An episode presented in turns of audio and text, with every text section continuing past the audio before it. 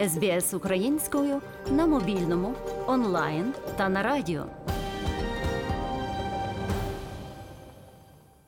Українці і українки, наші захисники і захисниці.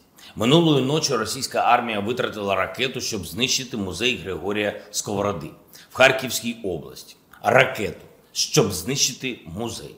Музей філософа і поета, який жив у 18 столітті, який вчив людей тому, що таке справжнє християнське ставлення до життя і як людині пізнати себе. Що ж, схоже, що це страшна небезпека для сучасної Росії. І музеї, і християнське ставлення до життя, і пізнання людьми себе. Кожного дня цієї війни російська армія робить таке, що слів немає. Але кожного наступного дня вона робить щось таке, що відчуваєш це по-новому.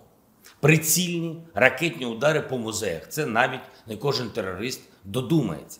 Але ось така армія воює проти нас. Ось це вони хочуть принести і в інші європейські країни. Станом на 7 травня російська армія зруйнувала або пошкодила вже майже 200 об'єктів культурної спадщини.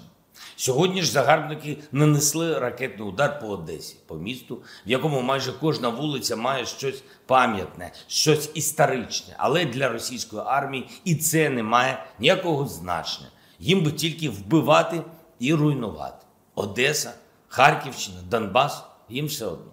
Лише Збройні сили України і опір нашого народу можуть зупинити цю нелюдську навалу. Це варварство, яке має ракети, але немає нічого із того, що робить людей людьми. Такі дії російських окупантів, і особливо напередодні дня пам'яті усіх жертв Другої світової війни і дня перемоги над нацизмом, мають нагадати кожній державі і кожному народу, що неможливо один раз і назавжди перемогти зло. На жаль, зло має властивість повертатися, коли люди не поважають права інших людей, зневажають закон і руйнують культуру. Саме це сталося з російською державою. Саме тому ми всі зараз маємо захищатися, захищати наших людей наші міста і навіть наші музеї, які стають мішенями для прицільних російських ракетних ударів. Дякую командам Міжнародного комітету Червоного Христа і Організації Об'єднаних Націй, які допомогли нам провести перший етап евакуаційної місії з Азовсталі. Вдалося врятувати більше 300 людей, жінок, дітей. Фактично, ми вивели цивільних з Азовсталі і готуємо зараз другий етап евакуаційної місії поранених і медиків. Звичайно, якщо всі виконують домовленості, звичайно, якщо не буде брехні, безумовно працюємо і над тим, щоб вивести наших військових, усіх героїв, які захищають Маріуполь. Це надзвичайно складно, але важливо. Впевнений, всі розуміють головну причину цієї складності, а також де ця причина знаходиться. Але ми не втрачаємо надії, ми не зупиняємось щоденно, шукаємо такий дипломатичний варіант, який може спрацювати. Наша команда готує завтра і продовження роботи гуманітарних коридорів для усіх мешканців Маріуполя та навколишніх населених пунктів.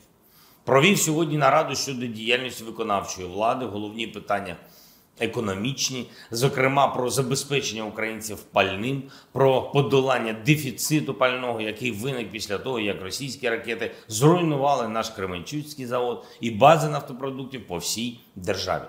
Заслухав доповіді про те, що конкретно робиться для організації постачання в Україні достатнього обсягу бензину та інших видів пального.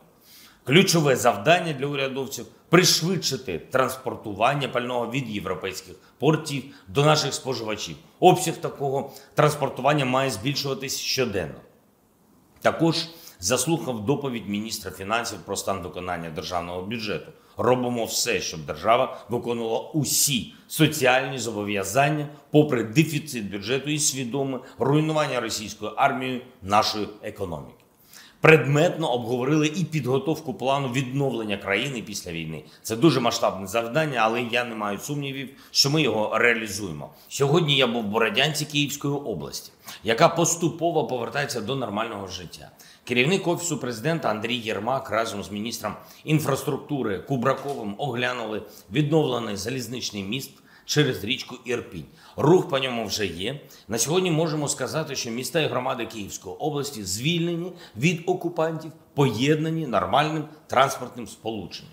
Також вже традиційно ввечері підписав укази про нагородження наших захисників державними нагородами, відзначені 216 військовослужбовців Збройних сил України. Звання Героя України присвоєно полковнику Гегечкорі Олегу Іродійовичу посмертно, командиру вертолітної ескадрилії 11-ї окремої бригади армійської авіації сухопутних військ Збройних сил України. Вічна слава усім, хто став на захист нашої держави. Вічна пам'ять кожному, хто віддав життя за Україну. Слава Україні! СБС українською на мобільному, онлайн та на радіо.